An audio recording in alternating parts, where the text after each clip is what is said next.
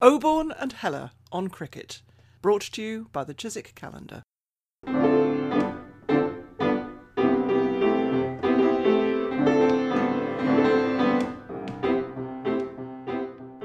Hello, it's Peter Oborne from a balmy Wiltshire. The cold spell has ended and the snowdrops are peeping out of the soil.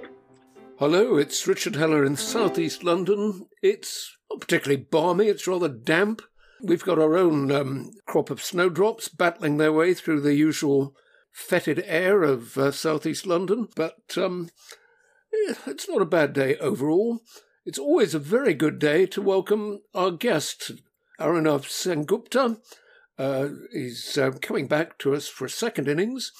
Uh, he's coming back to us to talk about his wonderful book, Elephant in the Stadium Elephant Stadium uh, celebrates India's very first Test victory in England in 1971, which also won them a series over here for the very first time.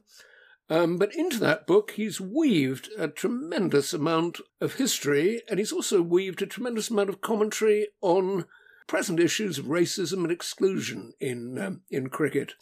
Uh, it's a, quite a short book, but it's a very, very full read, and there's lots to talk about. Welcome, Arunabha. Hello, it's great to be back here again. Aaron, your book um, picked up many glowing reviews, as it should. Shortlisted as the Cricket Writers Club Book of the Year. It was um, named by the Times as um, one of the best sports books of the year, and indeed the best cricket book of the year 2022. But there were some dissenting voices, weren't there, as well? And in particular, you were taken to task uh, for daring to write about um, issues like colonialism and its legacy, uh, as well as the cricket, weren't you? So, yeah, as you said, there were a lot of glowing reviews. There were a lot of very good reviews and charitable ones uh, from a lot of uh, different quarters. But uh, there was this one uh, dissenting voice uh, which said that uh, he probably dwells a bit too much on colonialism. But at the same time, what he wrote was the point about colonialism has already been made, hasn't it?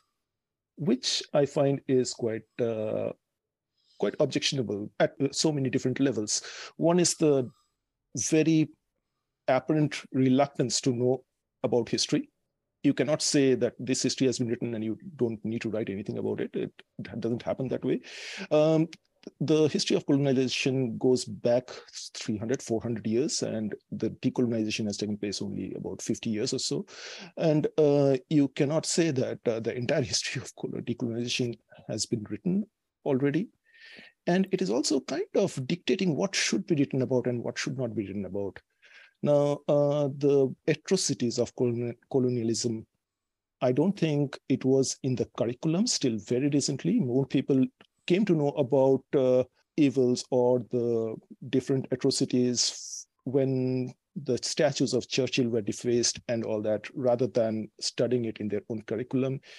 Um, mainly Tudor 1066, uh, the British hand in abolition of slavery, and then the two world wars.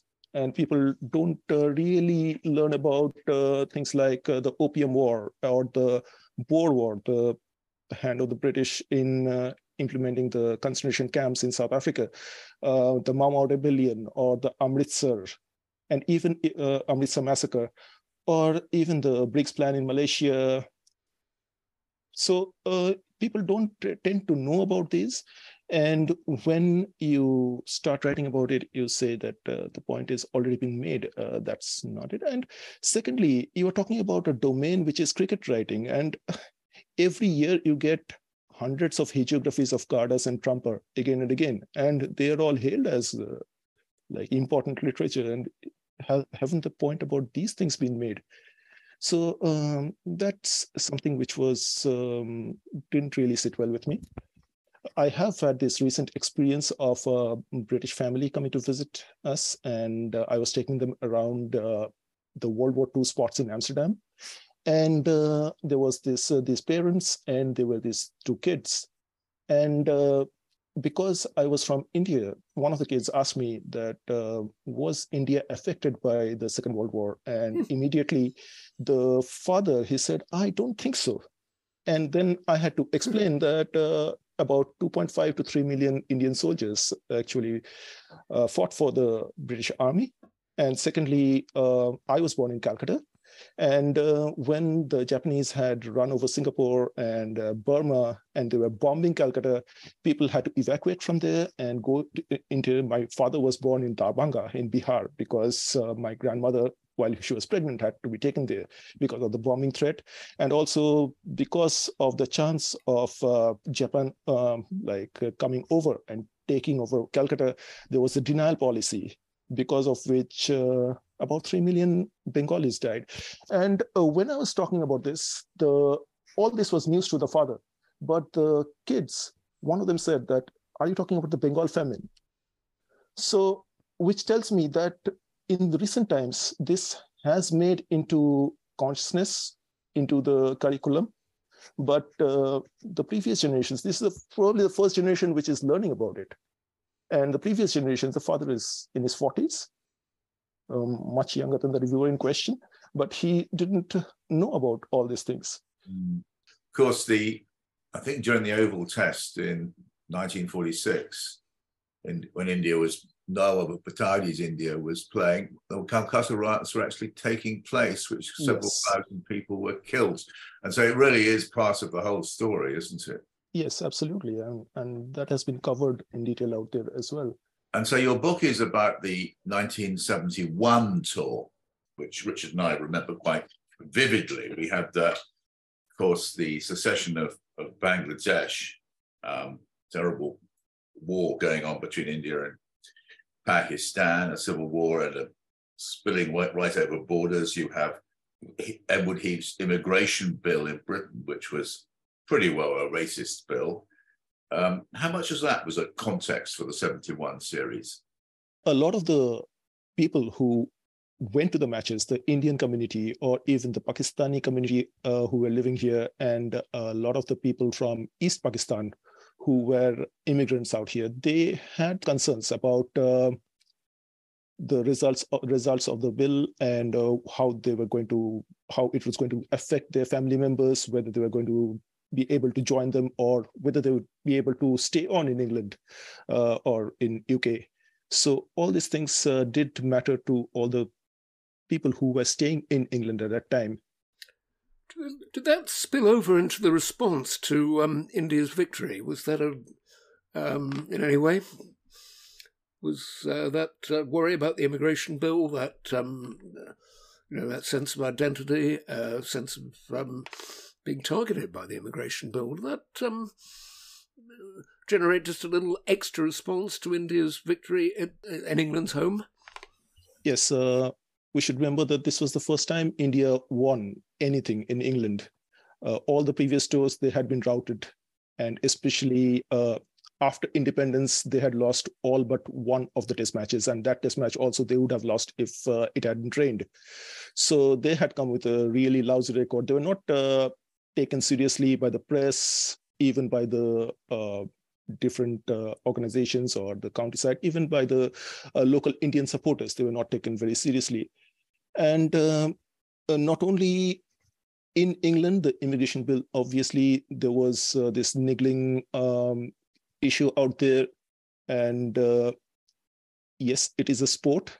And at the end of the day, it's just a cricket match but uh, the euphoria that the people uh, experienced that had extra impetus because of the situation. And also we must remember that at that point of time it was just 24 years after independence.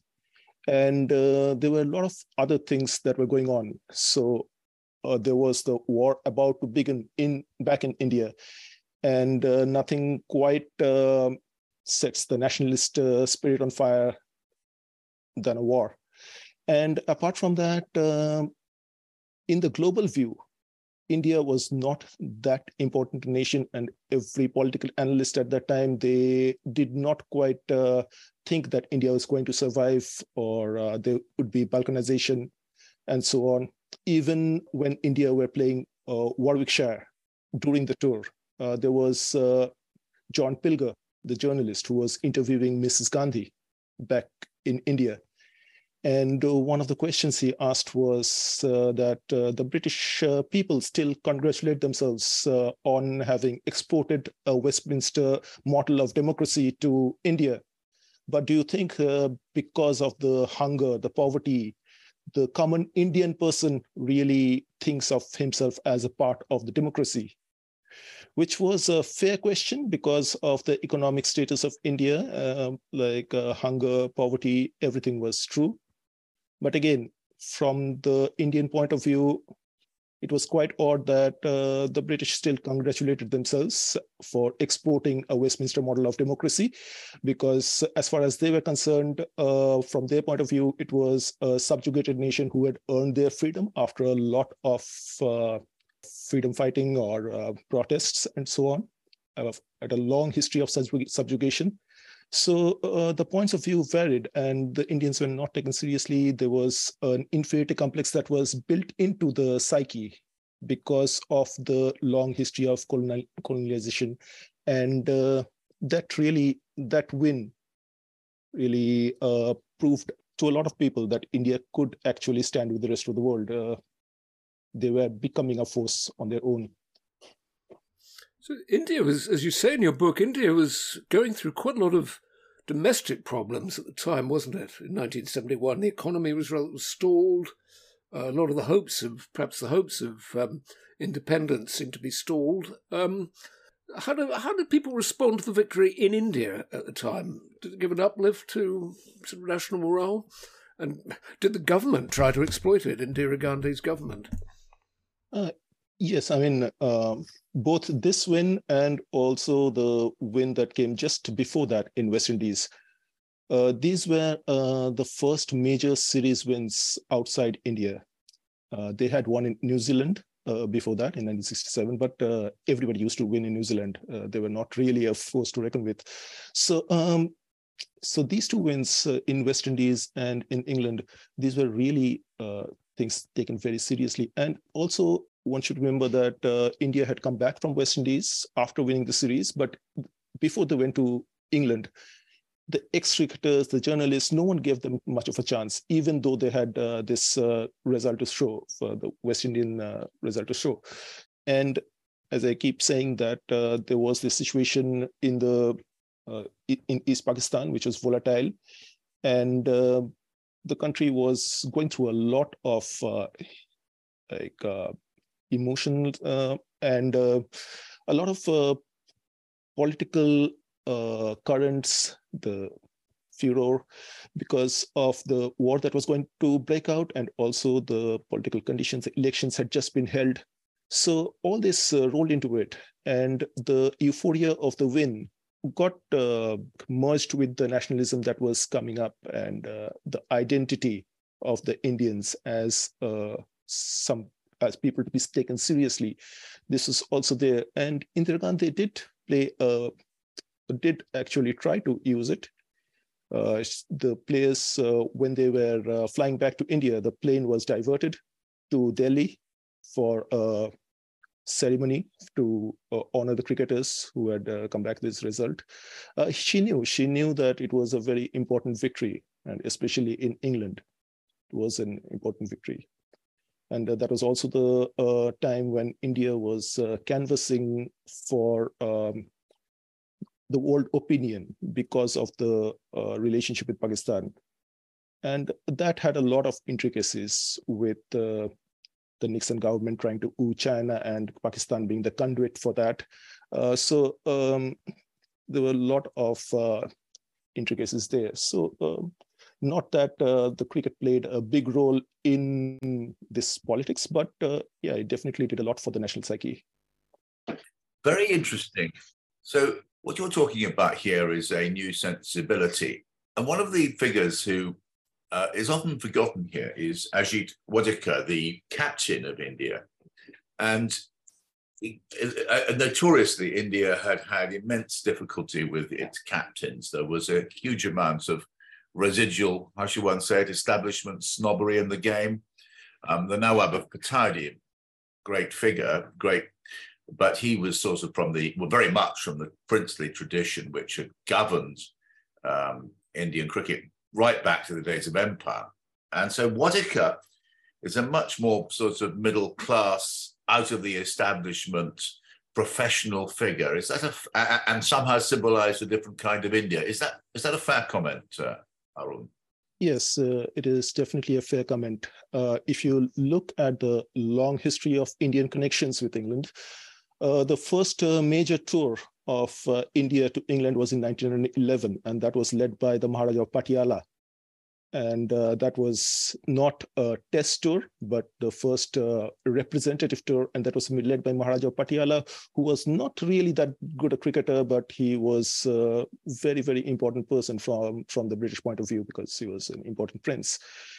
Uh, even before that, if you look at the scorebooks of uh, Sussex, the early scorebooks of Sussex, when Ranji started playing there, the first few scorebooks uh, record him as Mr. K.S. Ranjit Singh which is the way uh, gentlemen cricketers, amateur cricketers were always uh, recorded. After a couple of matches, Mr. K.S. Ranjit Singh becomes Kumar Sri Ranjit Singh The Mr. is taken out because Kumar denoted prince. And as soon as you are a prince, that puts you at par with the gentleman cricketer in England. So Prince, a Prince meant he is a gentleman cricketer. And that was in the uh, way it was stereotyped. The princely uh, figures were stereotyped in England. That's uh, part of the orna- ornamentalization, the David Cannadine's term. Now, uh, if you look at it, in 1906, uh, Lord Harris said that uh, the Indians have long arms and a quick eye, but they don't have the equanimity of the Anglo-Saxon to become great cricketers. Yes, and Lord Harris said that after having watched the entire career of Ranji, one of the best batsmen to play for England till then. And that was because uh, to him, Ranji was a prince. That's my reading of it. To him, Ranji was a prince. And that didn't equate with the common Indian person. That was a completely different ballgame altogether. So uh, the subsequent tours that India had, uh, 1932, it was uh, Porbandar, Maharaja Porbandar, who led the side, but he had the uh, like decency to step down as captain because, uh, as we know, that the number of runs he got in the tour was less than the number of Rolls Royce he won, owned. No? So, One of my uh, favorite statistics in the history of cricket. so, and uh, he the Ghanshyam Das of Lim- Limdi, who was the uh, vice captain, he had an injury. That's why quite uh, like deservingly CK Nayudu became the captain of the inaugural test match of uh, India. But again, Nayudu was a captain of uh, Holkar army, which was a standing army of the princely state. He was uh, employee of the Maharaja of Holkar.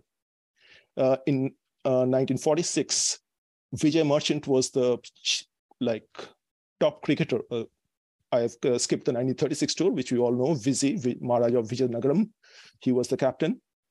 And he, again, uh, he scored very few runs at a abysmal average, but he was toasted in the different uh, gatherings, even by the British Prime Minister, as the splendid captain of India. so uh, in 1946, again, you see uh, Vijay Merchant was the primary, like the best cricketer of India at that time, along with Hazare and some others. Uh, Pataudi Senior, Iftikhar Ali Khan Pataudi, he had taken a break from cricket after after uh, 1935 or so. He had played very few first-class matches, but he came back and played a couple of first-class matches. Didn't really succeed, but he was named the captain of the Indian cricket team because it was always very important that a prince or a erstwhile prince uh, led the team. Um, again, 1952, it was uh, Hazare, who was again, uh, he was not a prince himself, but he was patronized by the Maharaja of Devas and uh, later on the Maharaja of uh, Baroda. So Devas even got Clary Grimmett to uh, coach him, you know. So uh, again, when 1959, we see, in spite of there being cricketers like Polly Umrigar and so on, it was Datta Gaikwad who became the captain. So, and uh, 67, obviously, Pataudi.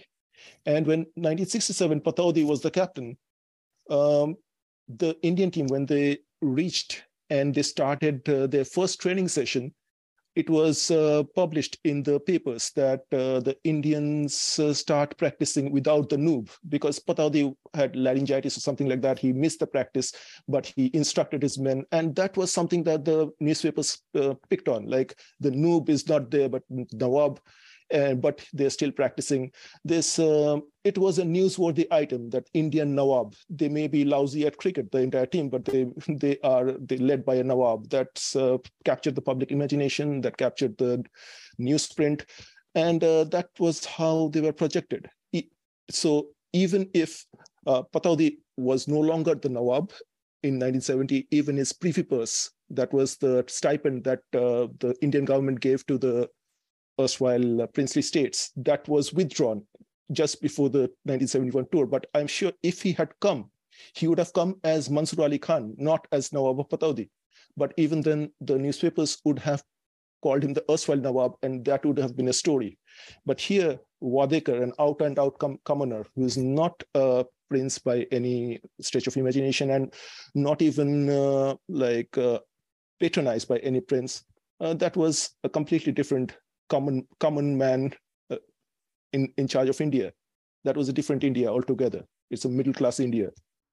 Now you make the point um, in your book very powerfully, Aaron, that um, the, that Indian tour of 1971 under Wadekar, the middle this middle class figure, gets almost no press coverage, even though it's no. more successful in the, even in county match. It's more successful in county matches than any of its predecessors. Um, but it doesn't fit into the box of being, does it, of being led by a, a prince or a princely figure. So it's just, it's just kind of written off, isn't it? It is not even given a small newspaper article or announcement. You just have to look at the today's matches, and there is India playing Middlesex. That's that's just that one line announcement in the papers and there was no coverage of the like uh, i'm not even talking about uh, ashes when there would be features um, by different ex-cricketers and uh, Gubby Allen and all that uh, way way before the tour but even uh, a team like uh, pakistan uh, they got some amount of press before they started their first match, but India was written off because they had never, never really done anything in England. Pakistan, at least, they had won in 1954, uh, Fazal Mahmood bowling them to victory. But India had never done anything, and there, there was no Nawab to prop them up. And uh, Nawab of Pataudi is not only a Nawab, he is also Oxford. So that also played into it. He checked all the boxes. You know? Yes. and Sussex, like Ranji, he played for Sussex too, didn't he? Yes. So, yes. part of some what seems an eternal tradition at that point. Yeah. And one of the, do you know, I was in um, Washington in 1971. I was 13 or 14 years old with mm-hmm. my parents. I remember going into a little grocery shop somewhere in Washington and uh, and having a chat with the man behind the counter who was an Indian, and he suddenly told me that India had beaten England and it, uh, it, was absolutely, I, I, still, absolutely, there it was. We both celebrated, you know, I was really pleased for India and I was a bit shocked, but, and he was absolutely joyful. It's, it's a fun, it's, it's, ama- it's amazing that um, sort of 50 years later, uh, one can still remember these things. I already mentioned coverage of the Ashes. Uh, you compared the coverage of this tour, 1971, with coverage of all Ashes tours, and that's a big theme in your book, isn't it? It's it's Anglo-Australian encounters absolutely dominate cricket literature at the expense of um, you know coverage of Asian uh, encounters with Asian countries, in spite of the hundreds of millions of um, Asian cricket supporters.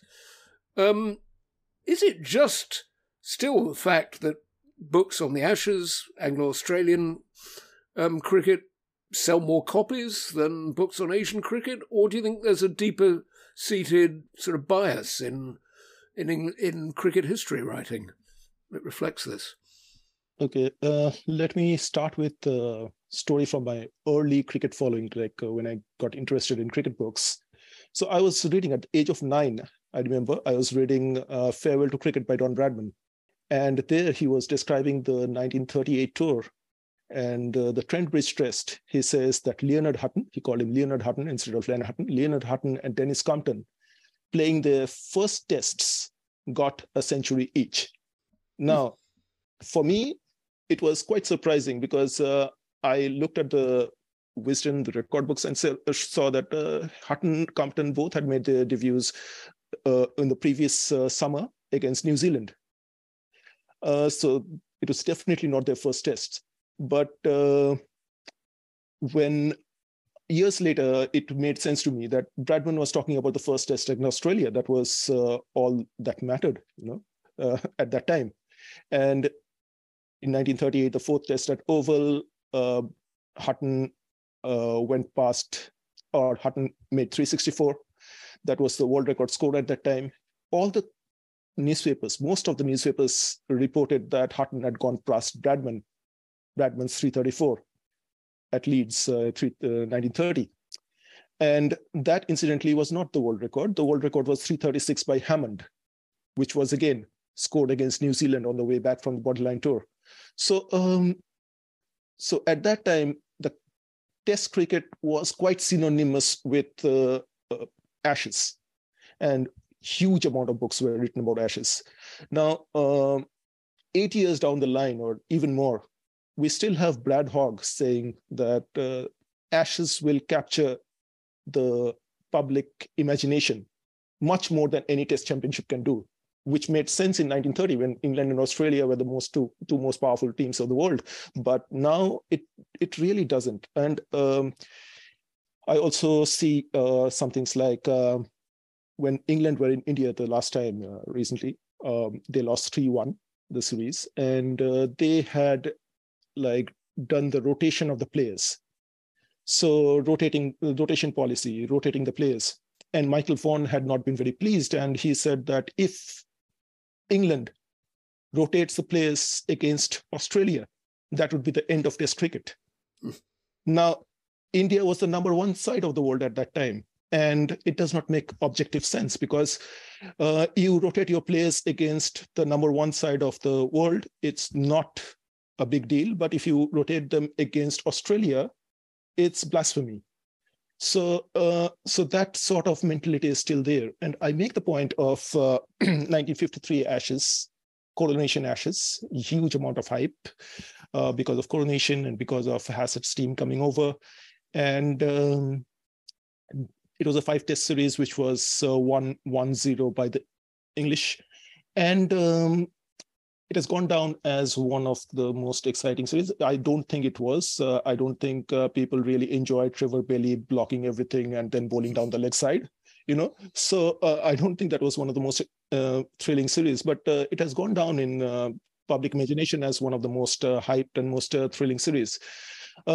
just the previous winter, India had toured West Indies for the first time in history and it was a great meeting of people because they were indentured laborers, Indian indentured laborers who had migrated to the West Indies 100 years earlier. And they were, it was for the first time that they were seeing uh, Indian cricketers coming and playing there.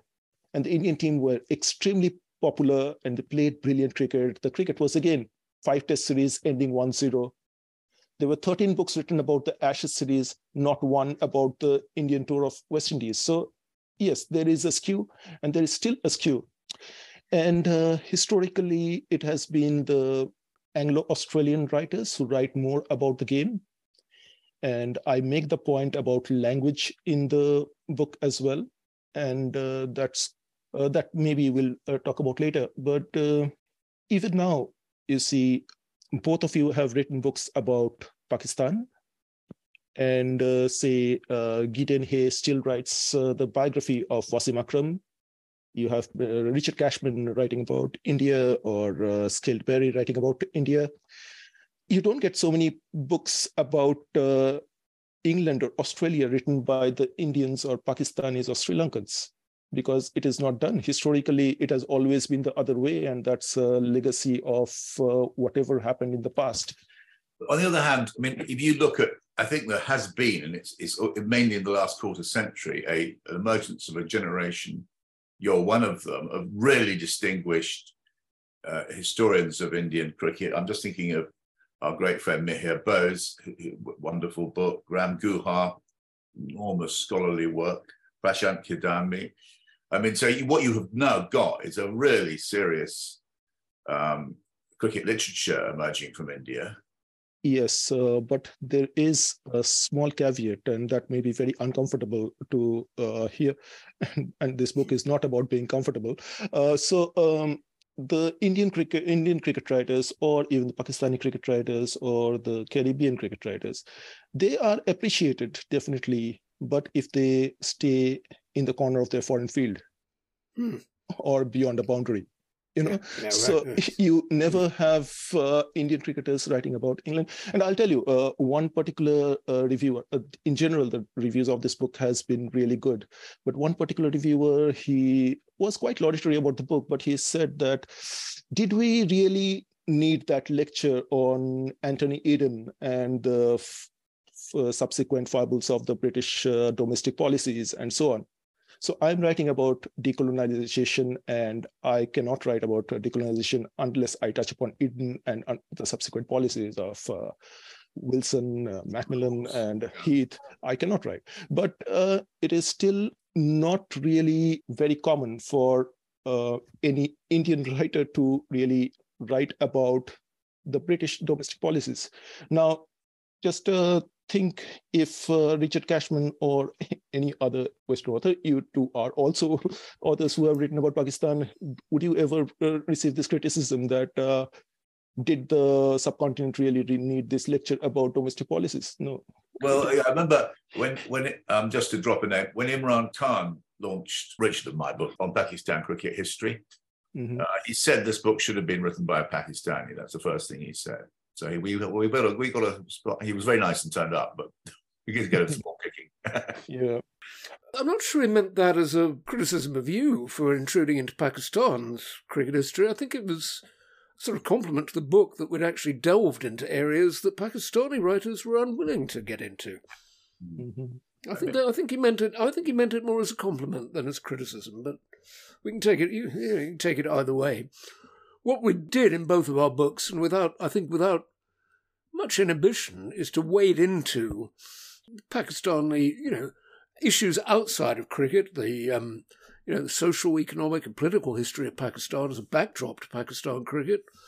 Perhaps, um, and I think we're accepted, both our books are accepted on that basis. Um, but perhaps, as Arun says, we're allowed to do it, you know, as um, as English visitors in a way that um, uh, Asian writers are not encouraged to write about um, English social, economic, and political history. I would make an exception for Mihir Bose. I mean, I, Mihir's writing about race and cricket, particularly mm. part of the British establishment, was very path breaking, and he's been doing it for a long time. Yeah, and also the only biography of uh, Anglo-Australian cricketer written by person of Indian origin. That's also Mihir Bose's biography of Keith Miller. You know, so I mean, there have been others, but they have not been recognized. So, yeah. Hmm. Let's let's move on to the cricket from uh, for a moment because it was such a uh, an exciting summer in, of cricket, 1971, the or the Indian half of it, and indeed the the earlier the Pakistan um, half of it too. But let's move on to that um, Indian tour. Um, very different kind of manager comes out uh, of the Indian team. Um, Colonel Adhikari um, comes over in your book, very different from his predecessor. And all his predecessors were pretty deferential to the English establishment. Yeah. Um, uh, Adhikari had a sort of will to win, didn't he? And, um, uh, and Wadekar really didn't take any, didn't, uh, you know, allow this inferiority complex to um, uh, inhibit them at all, did they?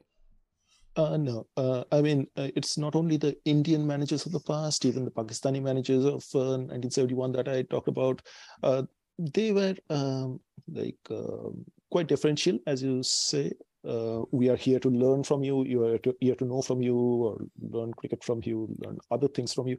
But Adhikari was an army man. that was one point that uh, needs to be noted. He was an army man and uh, of the Indian Army after independence, and uh, he was a strict disciplinarian. And he has a reputation of being quite a strategist, you know, and uh, take uh, going into strategies which are not like not the norm you know going and taking some uh, offbeat strategies like his uh, encounters with lala amarnath. Uh, lala amarnath used to uh, lead the southern punjab team and adhikari used to lead the services team because he was from the military during the ranji trophy encounters. Uh, they are quite legendary and he used to marshal relatively weak service team with a lot of strategies which he implemented, sometimes taking a leaf of Don Bradman's book and uh, going down the order to combat the wet uh, wicket and so on.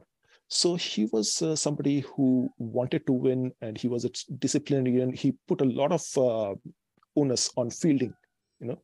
So uh, Indian fielding was uh, never really very shining uh, mark on their team. So, so um, Adhikari was quite uh, finicky about fielding fitness and so on. So uh, some of the cricketers, uh, they did not really like this attitude. So, and uh, we have reports of uh, Prasanna really sulking during the tour. But uh, yeah, but it really paid off. But then again, I mean, strategy and managers and captains, they can only affect the results this much. So the next time in 74, it was a completely different story. The same pair came, but it was a completely different story. So it does strike me the comparison between Wadekar in 1971 and um, Arjuna Ranatunga for, for Sri Lanka. His captaincy marked the moment when a kind of post-colonial deference was, repl- was replaced by a magnificent self-assertion. And and Ranatunga obviously had brilliant players, but he marshaled them and he enabled them and he stood up for them like Murali when he faced that sort of umpiring attack by Darrell mm-hmm. Hair. And I think you can see the same with Wadekar, uh, you know, 25 years before, uh, extraordinary um, composure. And of course, he enabled genius players, above all, of course, that wonderful spinner Chandrasekhar. Yes. And about uh, the spinners, uh, it was quite a brave decision to play Bedi, Chandra, and Venkat and not Prasanna. And that was uh, mainly because uh, Prasanna had got injured in the during the West Indies tour, and uh, Venkat took that opportunity, and he was extremely successful. And uh, he was uh, Venkat was made the vice captain, and Prasanna was the only bowler in the team who had more than 100 wickets and uh, there is a tendency to take the take his place for granted. There was the tendency which was uh, quite apparent in the interviews that he gave uh, after returning from the uh, england tour. He was not very happy that he had been overlooked. But uh, the captain and the coach they had a plan. And uh, there was Bedi bowling from one side who was a master of flight master of loop. There was Chandrasekhar who could be quite unpredictable, but he was a match winner as he, as he showed in the last uh, Test match. Glorious. And, I so almost every ball of that because I've looked at it since. I, what glorious, marvelous. He would have reinvented the art of spin bowling, didn't he? A bit like Murali later on. He had a slight disability, which gave him that extra the polios. Uh, some people uncharitably say that even he did not know what his deliveries were going to do, but uh, that's uh, not really the case. Well, he was a wonderful man as well. And uh, this uh, with Bedi and Chandrasekhar, they uh, Wadekar really the think tank. They wanted a bowler who would bowl according to a plan and who would keep it tight. And Venkat was the bowler who didn't fly the ball as much. And uh, Prasanna it was difficult to give him those instructions uh, and uh, expect him to follow them because he was uh, more used to buying buying wickets. Mm-hmm. And as far as fitness was concerned, Venkat was way way ahead. You know, he was a brilliant close-in fielder and he kept fit. And uh, Prasanna had uh, fallen way back in the fitness department. So uh, that was um, the main reason why this uh, brave decision was made. And as far as Chandrasekhar is concerned, you know, he was the one who won the match for India. Like England were on top at the Oval mm. for three days, and uh, it was only that post-lunch uh, spell of bowling by Chandrasekhar which really turned the table. And uh, till that time, till that time in the tour, uh, he hadn't really had uh, very good Test matches. You know, so uh, on the eve of the Oval Test match, there was the chance of him being sidelined, not Venkat, who was who had been brilliant, but him being sidelined for Prasanna. They would have, they could have played Prasanna, Venkat, and Bedi instead of uh, picking Chandrasekhar, but uh, thankfully that didn't happen. So yeah, it was a brave decision, and it it uh, came off. The other big decision they made on that tour, which was very important, wasn't it, was um, recalling Engineer from uh, to the side and getting his release from, from Lancashire, where he was playing, wasn't he? Engineer makes a big difference with personality. He's an extrovert. He's very confident. He made a big difference with the bat, didn't he? He made every time he went to the wicket in to the crease in that series, they put on fifty together. He put on fifty with his partner, and he, he was a pretty good wicketkeeper as well particularly to you know, particularly to spinners he hadn't kept to very much in um, in the previous few years. Yeah, I mean he had been a regular, but uh, what happened was. Um, uh, he did not go to West Indies. He did not go to West Indies. Uh, Krishnamurthy kept in West Indies, and that was because the Indian uh, selection the selectors had a policy that you had to play a certain amount of domestic cricket uh, before you got selected. And what Engineer uh, did was he was uh, chosen to play for the World 11 in the summer. Uh, he played for the World 11 and um, so he did not play that um, the stipulated amount of domestic cricket. You know, the South African tour was cancelled and England hosted the World 11. Yeah, that, that brilliant World 11, you know, with Sobers and Barlow and Procter. Yes. Yes, engineer coming in at number nine. What a! I think he did absolutely miserable for bowlers. Have to face a great batsman like engineer at that number in the batting order. So uh, he was not selected to for the West Indian tour because of that, because of this policy. But uh, they reversed the policy for England, and uh, one of the reasons was that he was playing for Lancashire, and uh, he knew the conditions, and he was a he was more than a decent batsman. So uh, yeah, that was one of the reasons. And uh, he had not kept to Bedi Chandrasekhar in recent past, but he did have a fairly good idea of uh, keeping to them because in 67 he was actually keeping to these four bowlers uh, when India had toured England and uh, also in the subsequent test matches.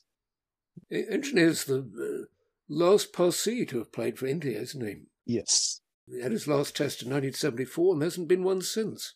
Yes, um, it's quite sad because uh, the Parsis were the first uh, first community to take to cricket in India, and they were the they had the first teams to come to England. The Parsis in 1886 and 1888, they were the first to come to England, and even when Vernon's team and Lord Hawke's team, the first teams, and even Cecil Headlam's team, the first few teams that went to India the Parsis were the only competing side who even beat these teams, defeated these teams. So Parsis had a long tradition, and they had uh, quite a few good, very good cricketers, uh, like, and even Nari Contractor, the captain, and uh, so on. But uh, the problem is nowadays uh, the Parsi community is uh, declining. they in numbers, you know, it's and there's not that uh, very uh, in last uh, in the last decade nari contractor actually made the statement that uh, there is not the assembly line that uh, used to produce these cricketers and it's uh, it's in a state of decline. In the previous tour in 1967 there'd been there were five faiths represented in, in the indian tour party. Yeah. And that's something that's that sort of multi-faith um, team has kind of disappeared from indian cricket hasn't it?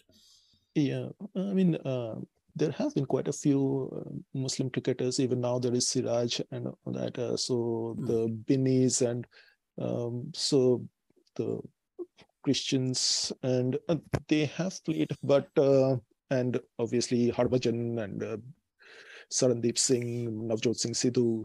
Mm. You know, so all the six, but uh, yeah, the Parsis have really died out. You know.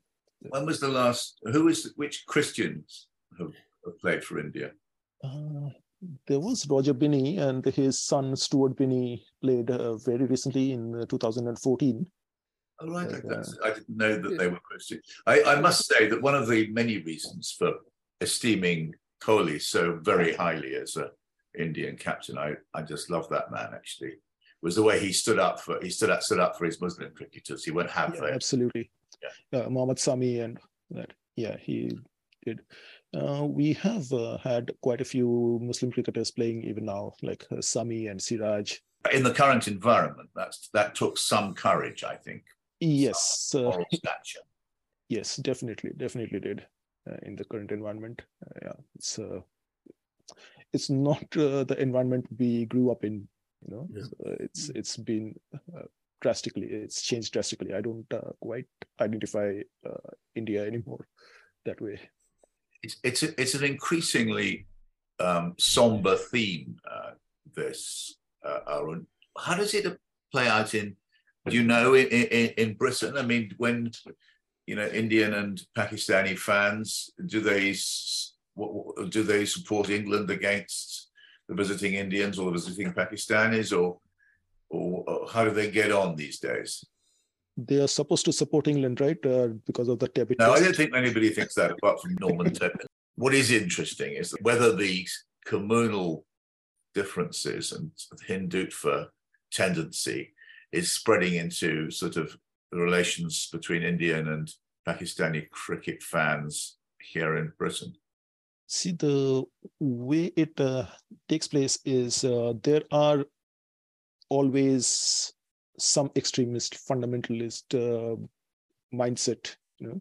So if you and they are there in every particular uh, group of people, every community, and uh, if you take them into account, yes, uh, there will be a distinct uh, antipathy towards the Pakistanis, or if if it is a very rigid Pakistani, he will be supporting a- anyone who plays against India.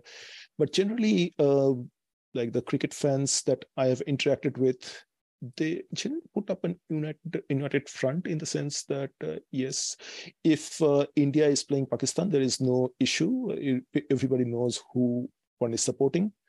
But uh, against England, I think uh, uh, there are a lot of Indians who will support Pakistan against England, and uh, there are a lot of Pakistanis who will support India.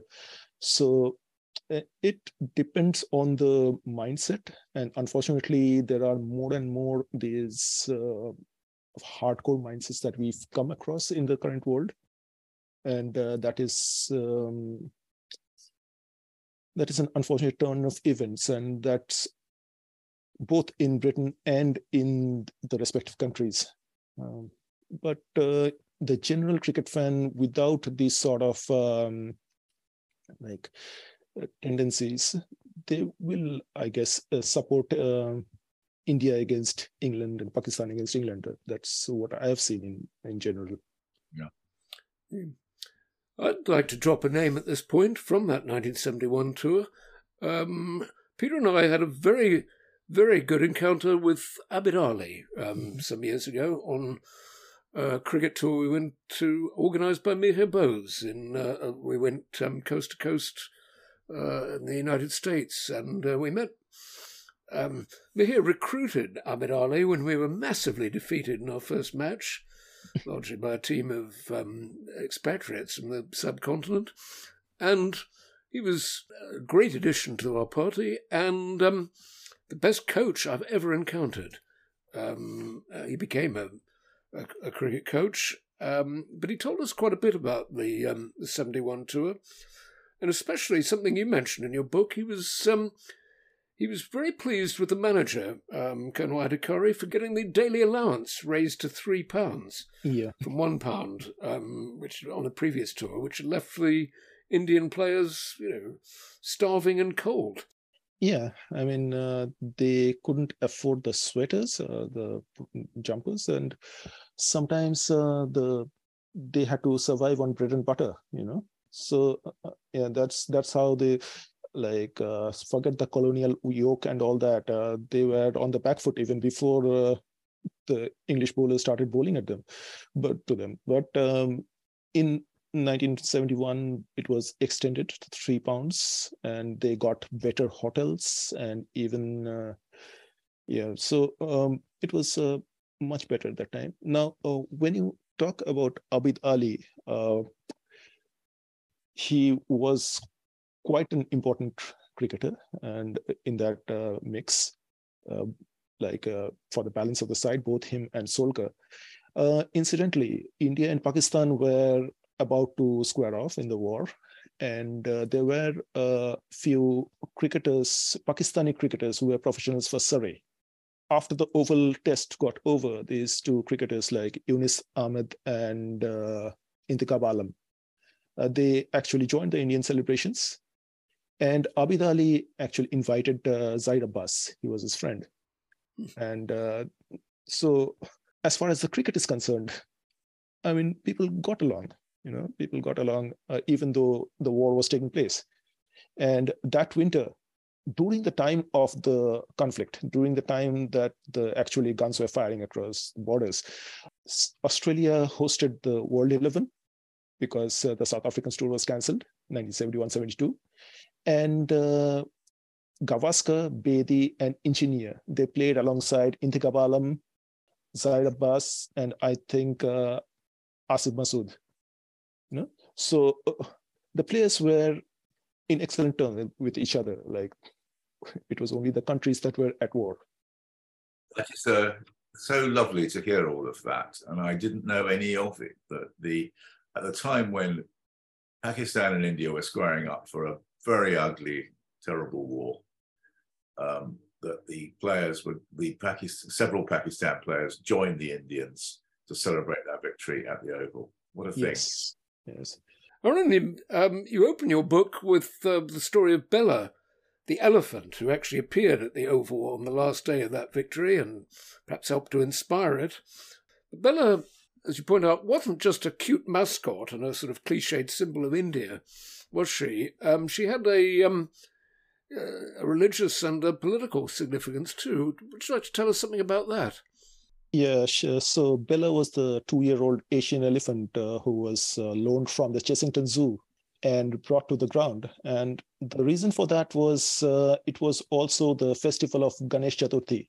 And Ganesh is the elephant-headed god. And uh, he is equated with uh, removing the obstacles from the path of success. And uh, so Bella was brought to the ground and to the believers, it worked because uh, the obstacles towards the win, all of the that was removed.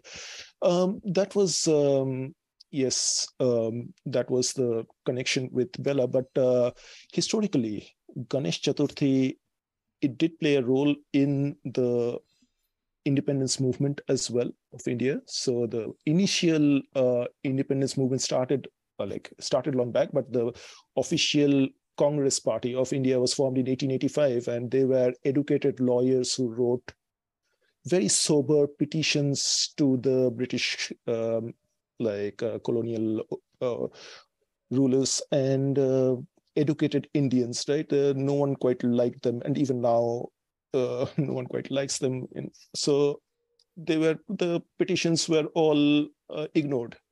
So there was this freedom fighter called uh, Bal Gangadhar Tilak, who was uh, quite fed up with this uh, petitioning and being overlooked. And so he chose this Ganesh Chaturthi, this festival, to really uh, move the people, the masses, to this freedom movement. And so uh, that was in 1894 or 1895. And uh, so Ganesh Chaturthi played a role in uh, moving people towards the independence movement. So there is nothing uh, like it's just an allegory that um, the elephant comes to the ground and it uh, on the occasion of the Ganesh Chaturthi, it was an auspicious occasion, and uh, that was also used as one of the freedom movements. It is it is not that Bella was brought because of that, but there is this connection. And then elephants from uh, like whenever you talk about India from the Western point of view, it's always uh, the elephant always plays a role, like from Octopussy or uh, any other, uh, uh, for example, Big Bang Theory, all the modern serials, uh, soaps, everywhere you talk about India, there is the elephant, Pride and Prejudice, and unfortunately, even Yorkshire, where uh, the Pakistani cricketers are called elephant washers. so it does play a role. Arun, it's been wonderful talking to you, not just about Bella, but about the, um, your entire book and uh, its and its rich content. And um, thank you very, very much for joining us. Thank you. Thank you very much, Arun. We learned a great deal from this learned and very moving conversation. Thank you.